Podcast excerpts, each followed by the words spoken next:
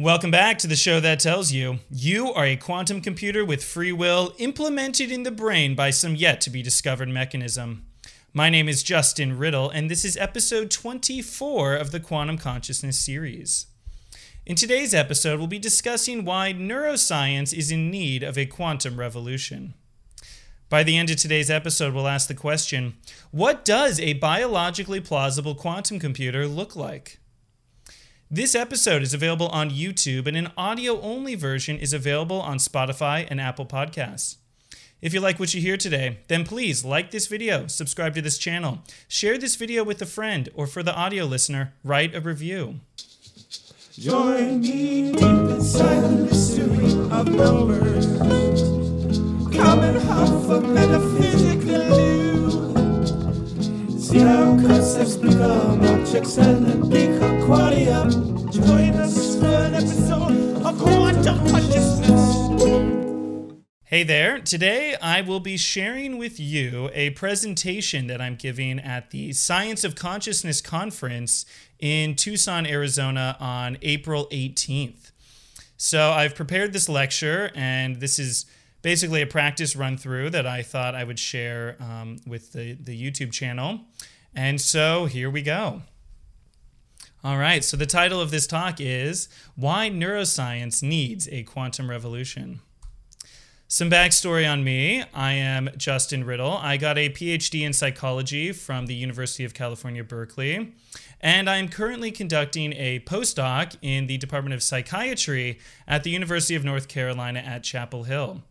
And my research really began by studying the neural mechanisms, particularly neural oscillations, and how they play a role in various aspects of cognitive control, including memory, attention, um, and rule acquisition. And then going into my postdoc, I wanted to apply these ideas from neural oscillations to the domain of psychiatric illness. However, uh, today's talk is integrating a lot of this work, but expanding it in a uh, peculiar direction.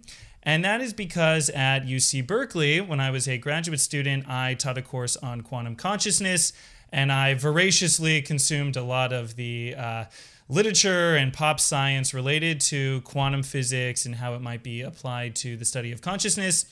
And I started a YouTube series where I go through these various theories of quantum consciousness. And so the idea of today's talk is really to um, just give an introduction to what quantum mechanics buys you, how it goes beyond classical theories of consciousness, and then what it will look like to genuinely move the domain of neuroscience towards incorporating more of these ideas from quantum mechanics. And I would argue that we are in need of a revolution and an update to our cognitive neuroscience approaches.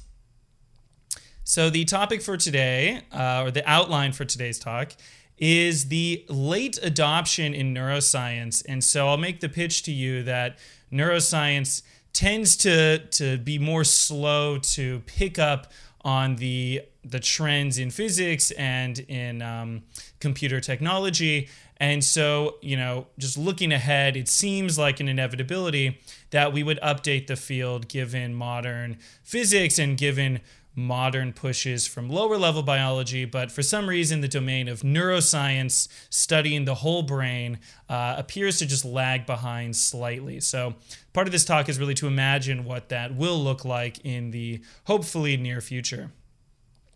The second point of this talk will be talking about different mysteries of consciousness and how the quantum mechanics framework really sheds some light and uh, provides some new ideas, some new ways of looking at these fundamental mysteries, which previously may have been written off as fanciful or beyond the scope of science.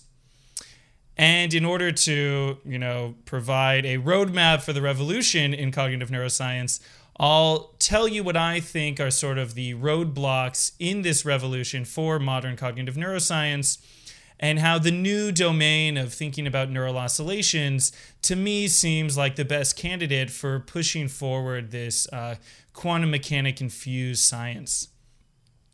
And then finally, we'll wrap up today's episode talking about what would it look like to have a biologically plausible quantum computer And how does this gel with sort of the, the more recent trends in cognitive neuroscience?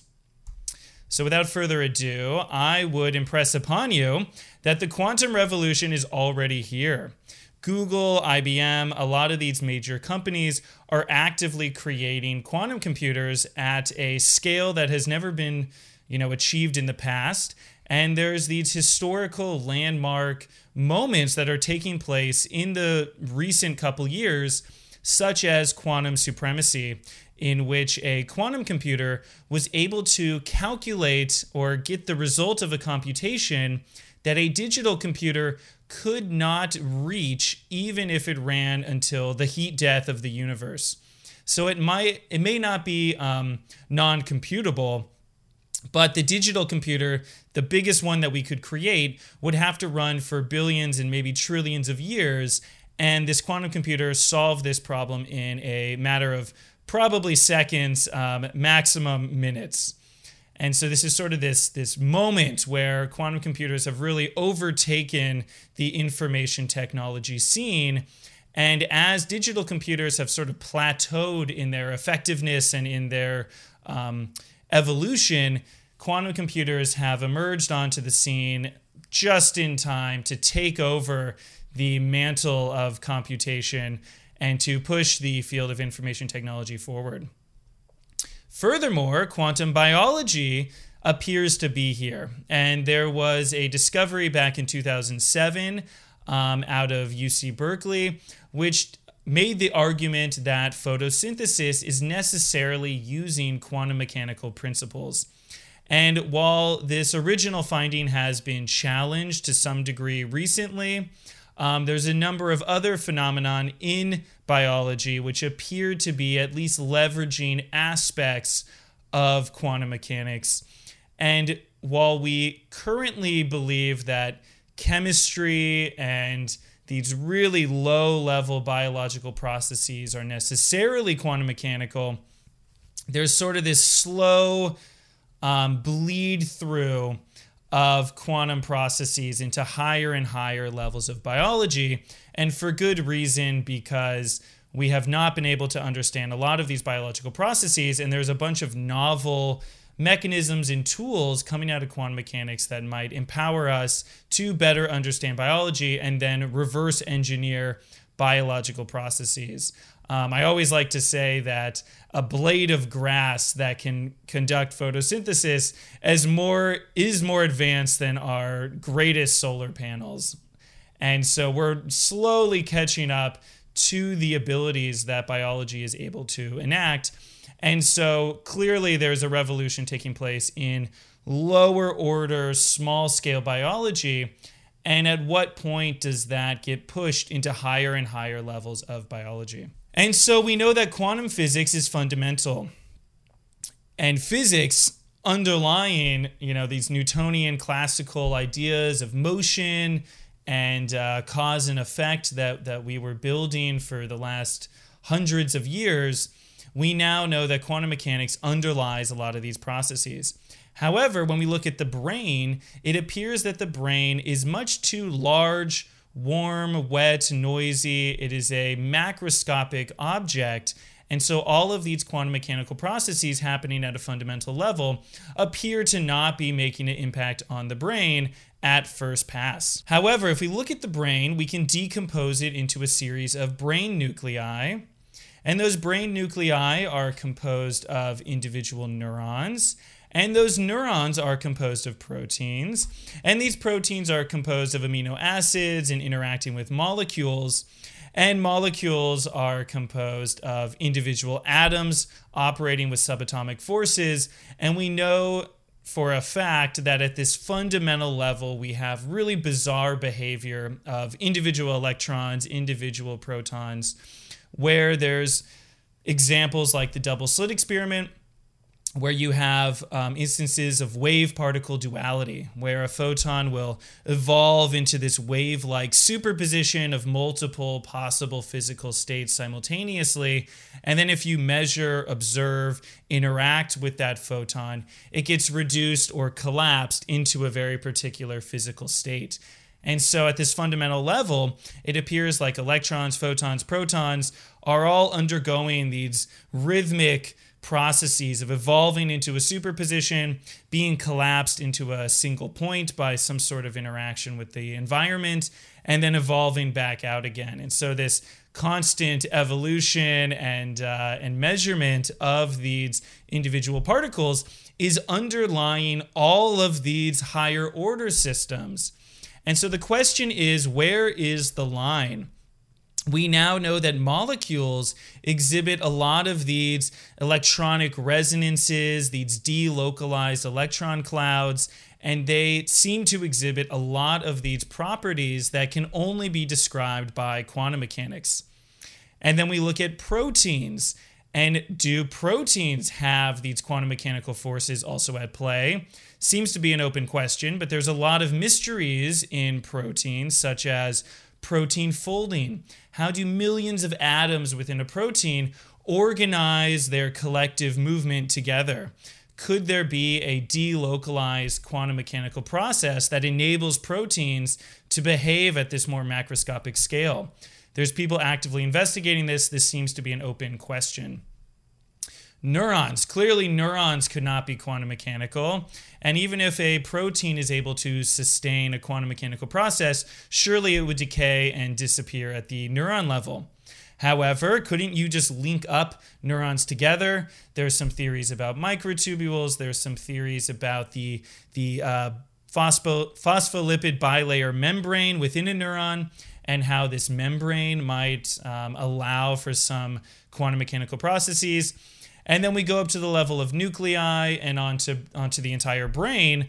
And we have to draw a line at some point, right? If we want to say that only classical physics is prominent at the level of the entire brain, where do we cut it off? Where do we say, okay, we know quantum mechanics is at the lower level, we know it's not at the highest level. Is there a point where we have to cut it and say that it doesn't occur past this point, but under this point, it is acceptable and allowed.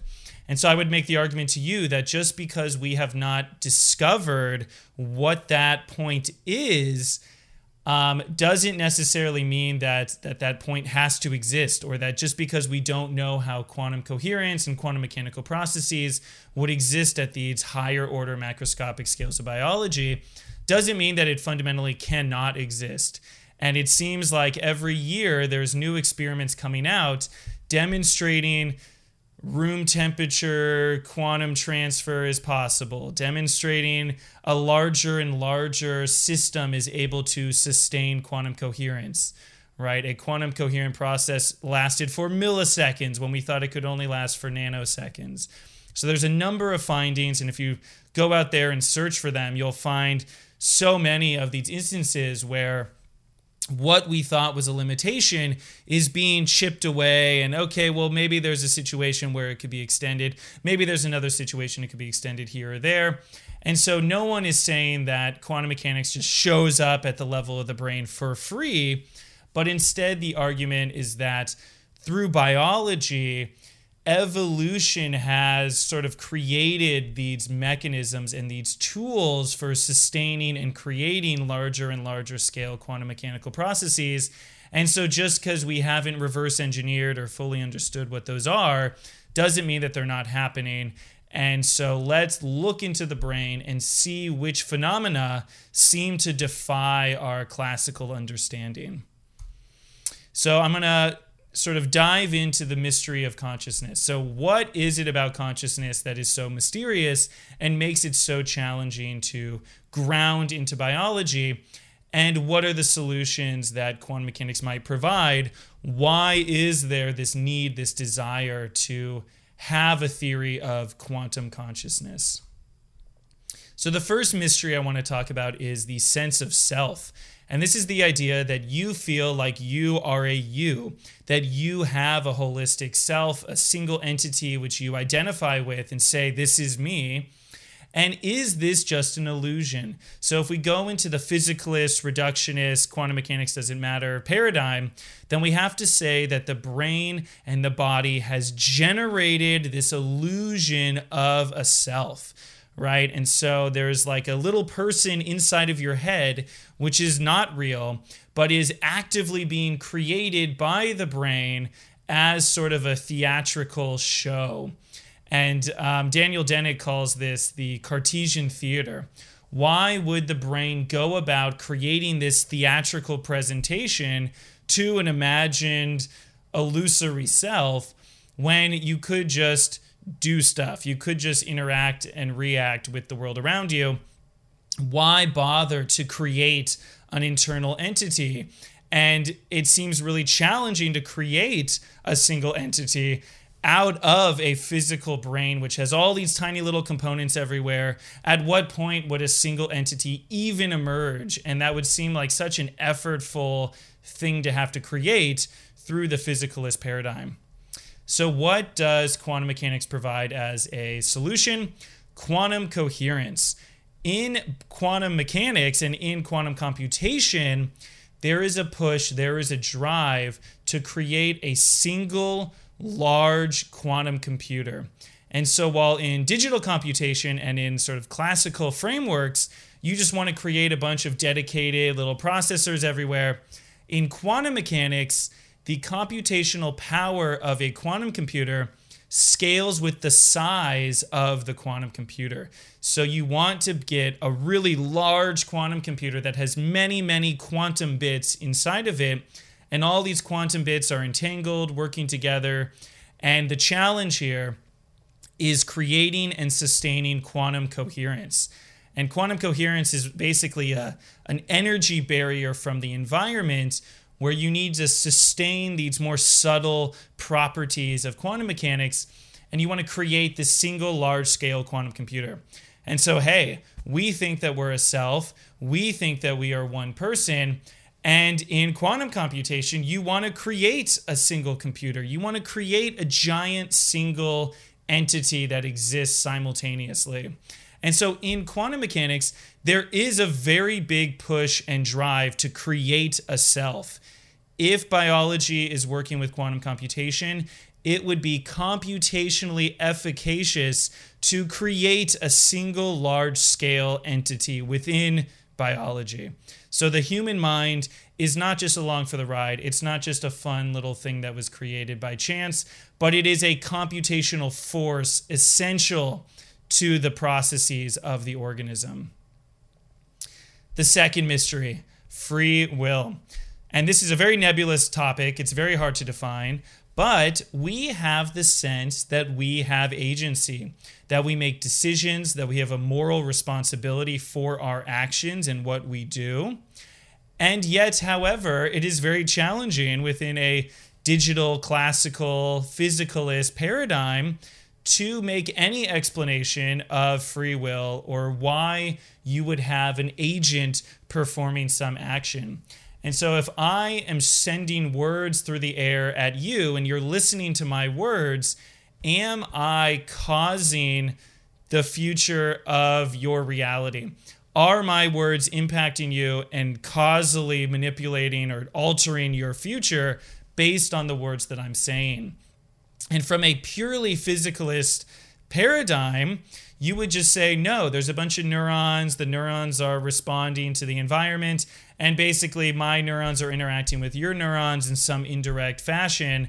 But the neurons just drive the proteins, which drive this or that, which drives a muscle, which makes a sound wave, which hits your ear, and that causes some cascade of physical effects, and then it goes up to higher levels of your brain. But there is no me, there is no you, there is no causal free will impact of me onto you. However, in quantum mechanics, there's this really fascinating uh, process called the collapse of the wave function. And really, this is sort of evidence that quantum mechanics is incomplete or not fully described.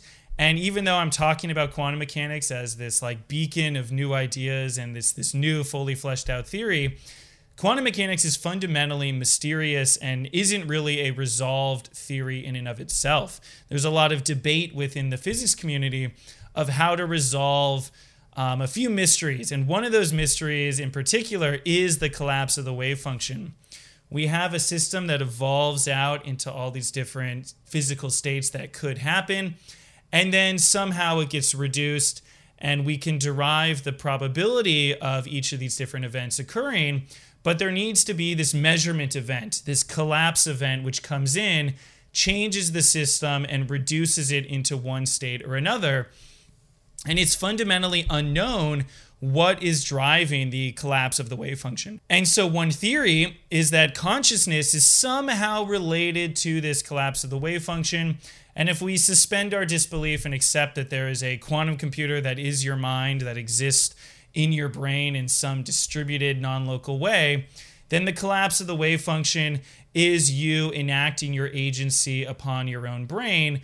And this is some way that free will is genuinely occurring and that your mind, your thoughts, your will actually has an agency over your brain. And so while quantum mechanics doesn't necessarily understand or give a like an explanation that's fully fleshed out for free will, there is room within the unfinished theory to have consciousness, to have some sort of causal agency. All right, the third mystery, which is a little more abstract, is this idea of meaning. And this is something I really love, and I'll try to impart to you why I think this is important. But the idea is that in a physical, reductive, classical framing of the universe, meaning is arbitrarily constructed through various associations. So there's just a bunch of random pairings of things together and these random pairings of instances gives rise to some sort of meaning that is just artificially constructed. And here I, I like to say that it's like culturally determined, it's just infinitely particular and infinitely based on sort of the chaotic happenstance of the association. And maybe throughout your life, you build some meaning and uh, you find it meaningful, but it's really just some arbitrary collection of, uh, of associations. And what's missing here is this idea of truth, of some universal meaning, something that kind of extends beyond the individual. And so, what could this be? And is there anything in quantum mechanics that hints at this? And this is definitely on the speculative side, but in quantum mechanics, there's something called entanglement. And entanglement is that when you have two systems that are interacting, if you then separate them in space, you can have this sort of spaceless, timeless relationship between these two elements because they were at one time connected. And so this entanglement is sort of the stronger version of these non local, non physical connections. But there's also been posited what's called hidden variables by, uh, for example, David Bohm, where there might be a web, a network of hidden connections between all these different quantum systems, and it's not outside. Well, it's outside of the current theory, but it's not outside of the realm of like scientific inquiry, where maybe there is a way through entanglement, through the spacelessness, the timelessness of creating some sort of universal domain which is able to tap into some bigger sense of meaning that's transpersonal, that goes beyond any individual. And David Bohm called this the pilot wave, like the wave of the entire universe. Um, John von Neumann, uh, he called this, I believe, process three, which was a process that sort of encompassed uh, the will of nature uh, herself. And so there's a lot of speculation that through entanglement and through these sort of hidden macroscopic connections, you could build something bigger than the individual, and you're plugged into this larger, grander landscape. And this could be a source of profound meaning beyond just the arbitrary constructed local reality. All right, so what is the state of modern cognitive neuroscience? So, the state of modern cognitive neuroscience, I would argue, is very descriptive in nature. So, for example, we have these massive labeling processes. We have the Human Connectome Project, which is essentially collecting as much data, electrophysiology, anatomical, on as many people as possible, gathering all this data, all these different cognitive tasks, different associations, make the mind think this, make the mind think that. And there's this big challenge of building a model of how the brain works. However, I think the primary problem here is that all of these approaches are descriptive and they're not generative. So it's very rare slash unheard of that you would say that this model or this you know neuroscientific finding is how the brain works, right? You couldn't make this from scratch in a petri dish, right? And so I think one of the challenges here is creating a generative model, is creating first principles which can generate and produce all of the complexity of what's happening.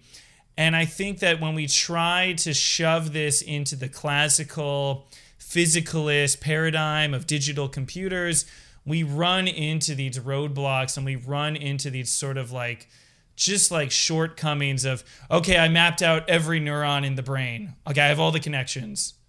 Okay, now what? Right? There's like there is nothing that leaps out of that which suddenly has the meaning of consciousness inside of it, right?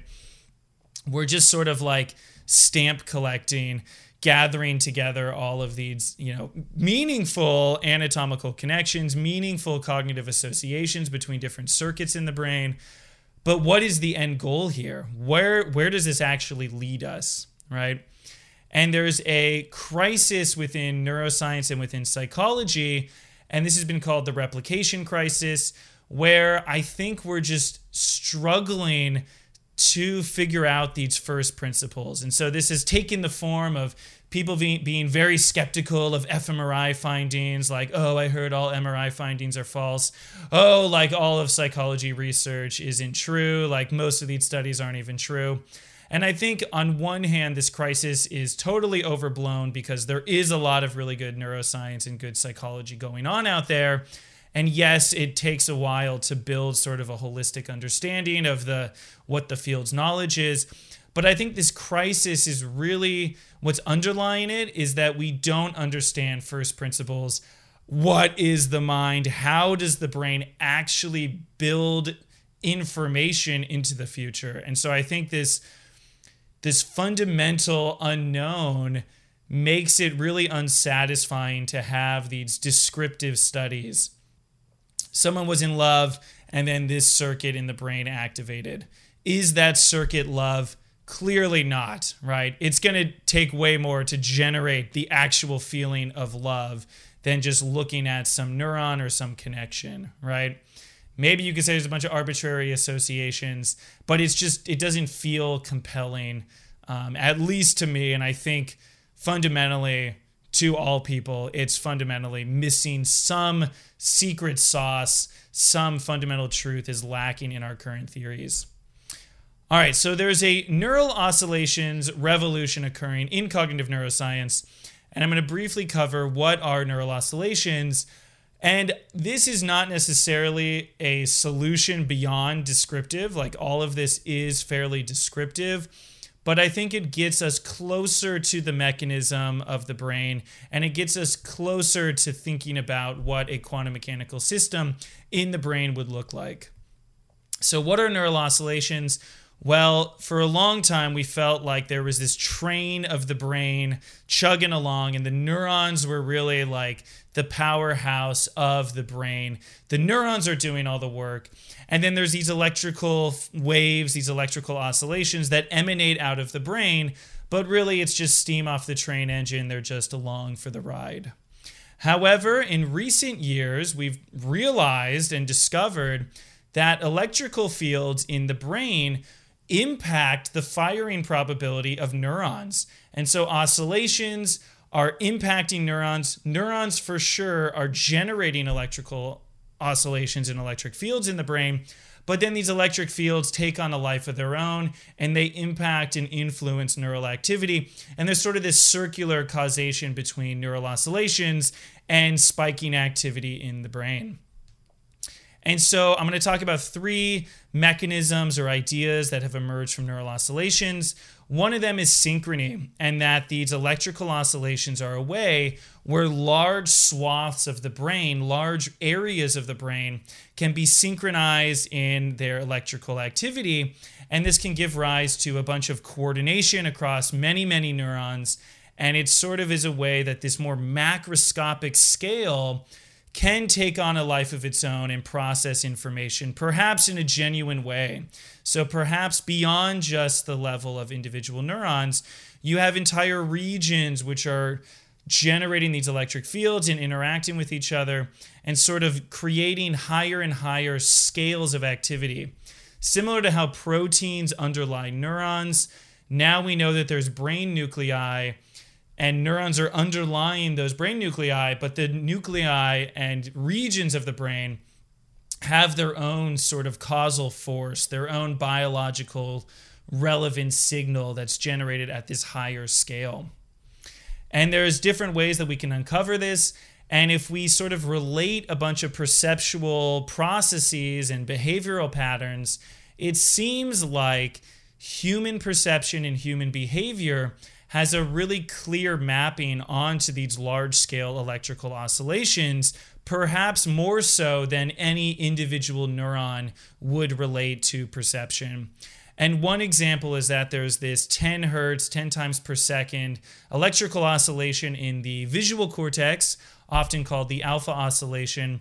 And this gives rise to this flickering sensitivity to visual information, where it seems like there's windows of perception that are being open and closed.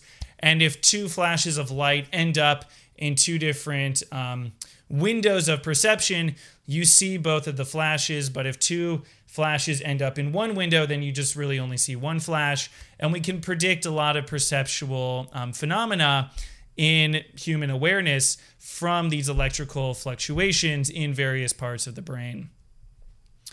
Next up is coherence. It seems like multiple brain regions can establish coherence with each other by aligning their electrical oscillations. So if two regions are synchronized, where they're they're sort of um, vibrating electrically in sync, then information is preferentially shared between those regions. And if another region is not in sync, then that region doesn't receive that information. And then the final idea from neural oscillations is cross frequency coupling. And I know this is a bunch of different mechanisms, but this third and final one is basically a way where you can have big, slow electrical oscillations, which are coupled to faster frequency oscillations. And through this coupling, you could have the faster frequency being guided by these lower frequencies and this shows up in a number of uh, cognitive control tasks where essentially the prefrontal cortex, a bunch of higher order information, needs to guide the motor cortex or the visual cortex, regions of the brain that are doing more like dedicated localized processing. They need to be guided by these more macroscopic oscillations. So, what is going on here, right? So, I set up some of the basics of quantum mechanics. I set up some of the basics of neural oscillations in the current state of cognitive neuroscience. And now we're going to sort of wrap up this discussion by wondering is there a connection between these two? And so the question is can we apply quantum mechanics? And so I think one clue to quantum computers is that they are inherently rhythmic.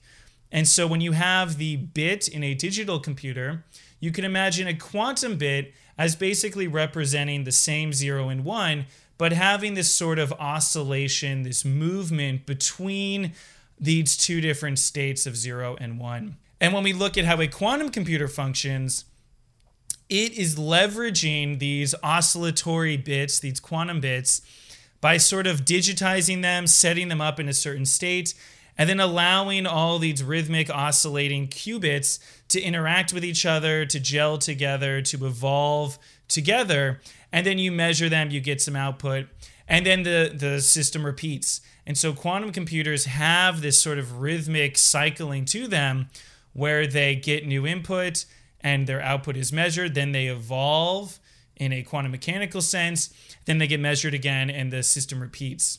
So when we're thinking about quantum bits being oscillatory and this sort of rhythmic nature to quantum computers, measuring a bunch of rhythmic processes in the brain, and while the discovery of neural oscillations is descriptive, could it be that there's these rhythmic computational processes underlying the brain? And that's why you would see a lot of this rhythmic activity in the electric fields of the brain. Next up what do we also get from quantum mechanics? Well we really need a central processing hub. And so let's take the example of a poisonous chemical enters into a cell and the cell needs to send out some warning signals. And so what you'll have is a protein cascade where a bunch of proteins sort of interact with each other locally. And there's this chaotic, slow diffusion process where this information is transmitted. However, in the quantum mechanical framing, you could have a distributed quantum coherent system which is able to much more rapidly share this information and act as a unified processing hub that's able to generate a single response to this noxious stimuli and to guide behavior at this macro scale, right? And so if you're trying to get your inputs and your outputs through a chaotic process, how would you have a cell that's coordinating all of this activity dynamically? If you had a central hub, then it would operate much more effectively. And so the connection back to oscillations here, once again, is that oscillations represent these distributed electric fields that encompass entire parts of cortex. And so, just from a sort of like systems design perspective, if we wanted to have a central processing hub in visual cortex, in prefrontal cortex, if we had a bunch of these chaotic little microsystems interacting, it would be very slow, it would be very chaotic. And to have these large scale modes or these processing motifs that are going to emerge or these macro responses, this would be enabled by, by having a macro system and these large scale electric fields either are the substrate of this macro quantum system or some sort of signal that we're measuring as an outcome of this. But finding distributed large scale electric fields in the brain is a good sign that there are these macro processing hubs. Next up, quantum computation is generative.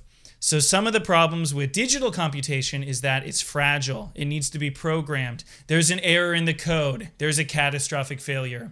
If you have ever programmed something, you know that one typo makes the entire program fail. And so, in digital computation, it's inherently fundamentally fragile.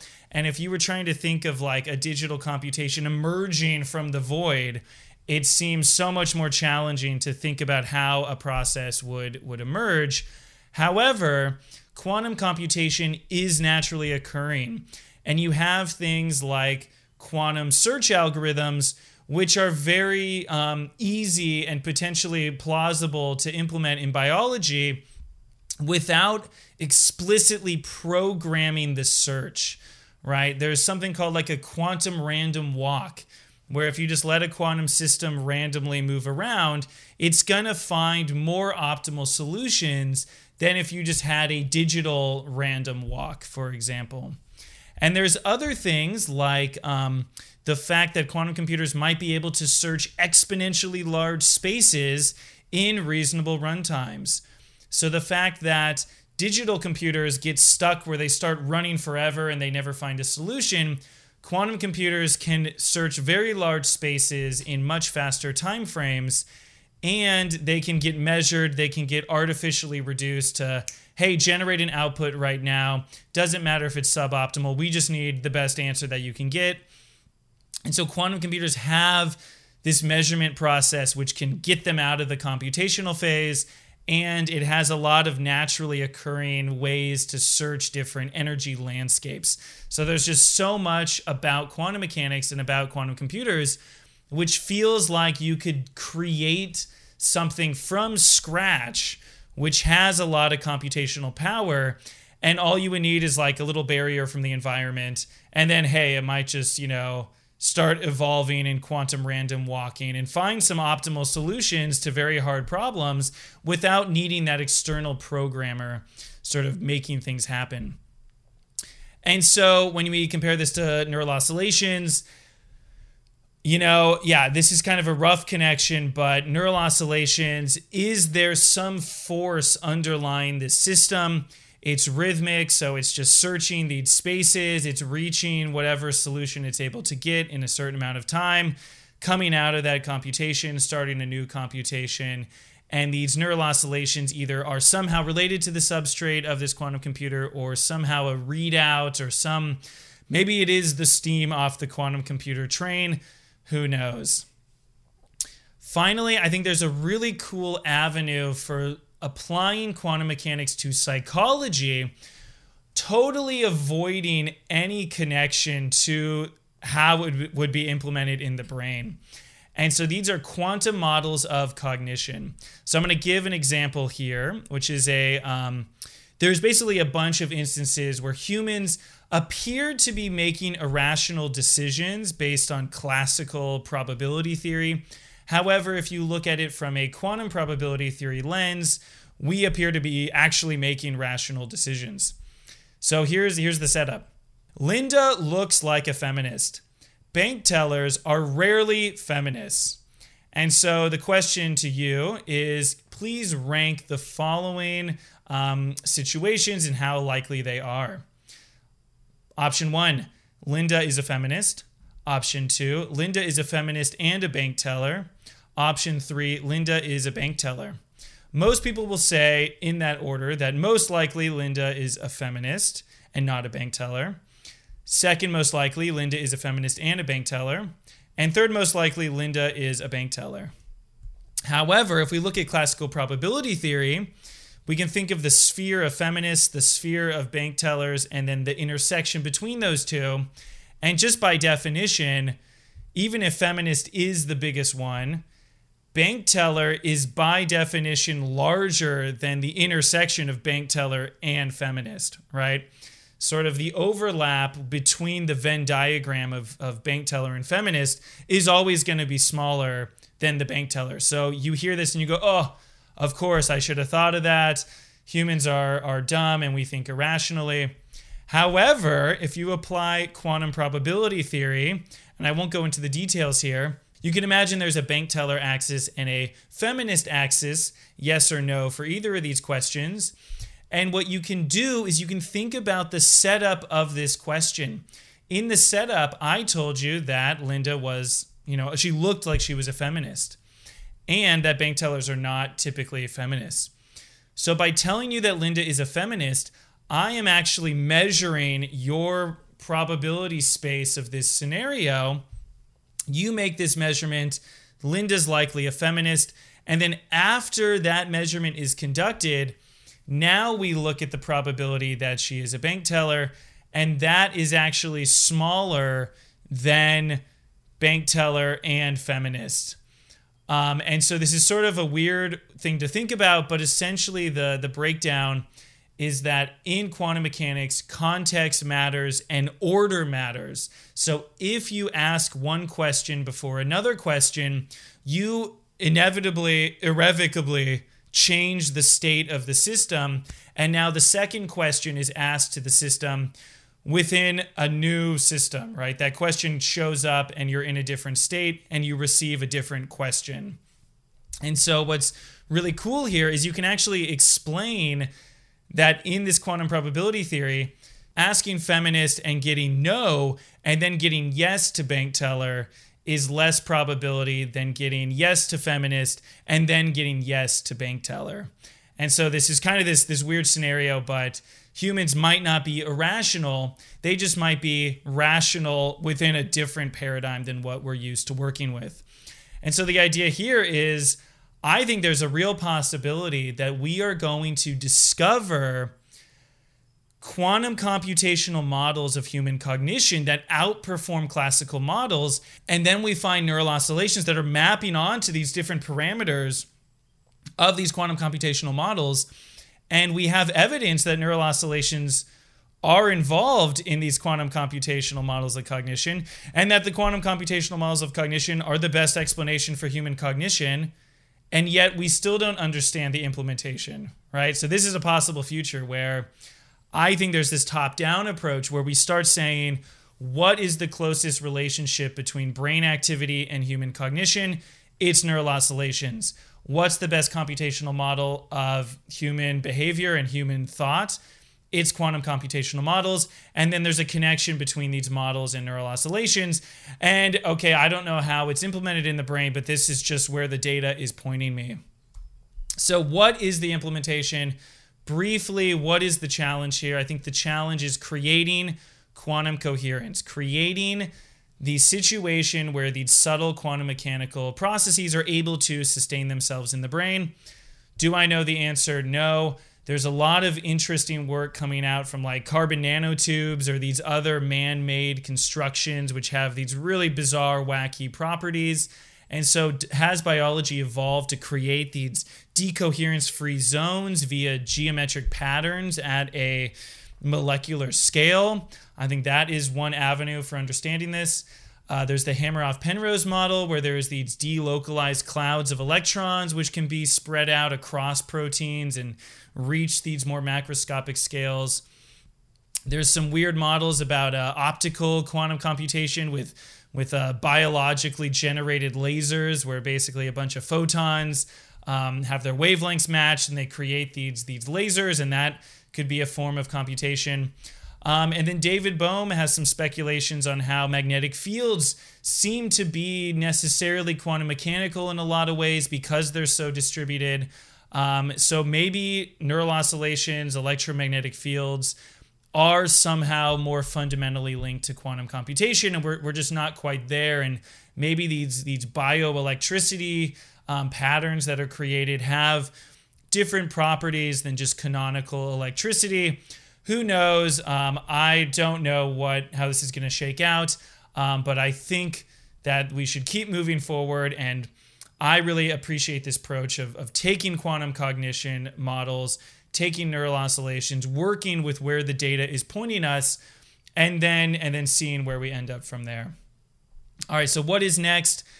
We also know that there is this this bizarre property where we see a lot of electromagnetic fractal like scaling in the brain where more macroscopic scales are mapping onto more microscopic scales.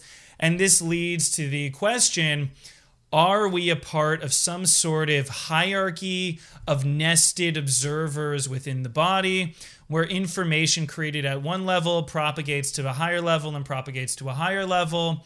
And so I think that, you know, while I've spent a lot of time talking about quantum computation as sort of the next stage of information processing, I think that there is very likely additional forms, paradigm shifts in information processing beyond the current the current status. And so I think one clue here is that there's all these weird fractal like patterns across uh, brain activity and could there be some new form of fractal computation or the like, um, which which goes even beyond these current models that we're working with, and that is you know maybe 50 plus years from uh, from today.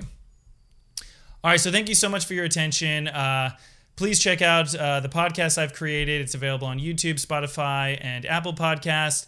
Um, and thank you so much to all my mentors and my funding that I've received throughout the years. And I'll talk to you again real soon.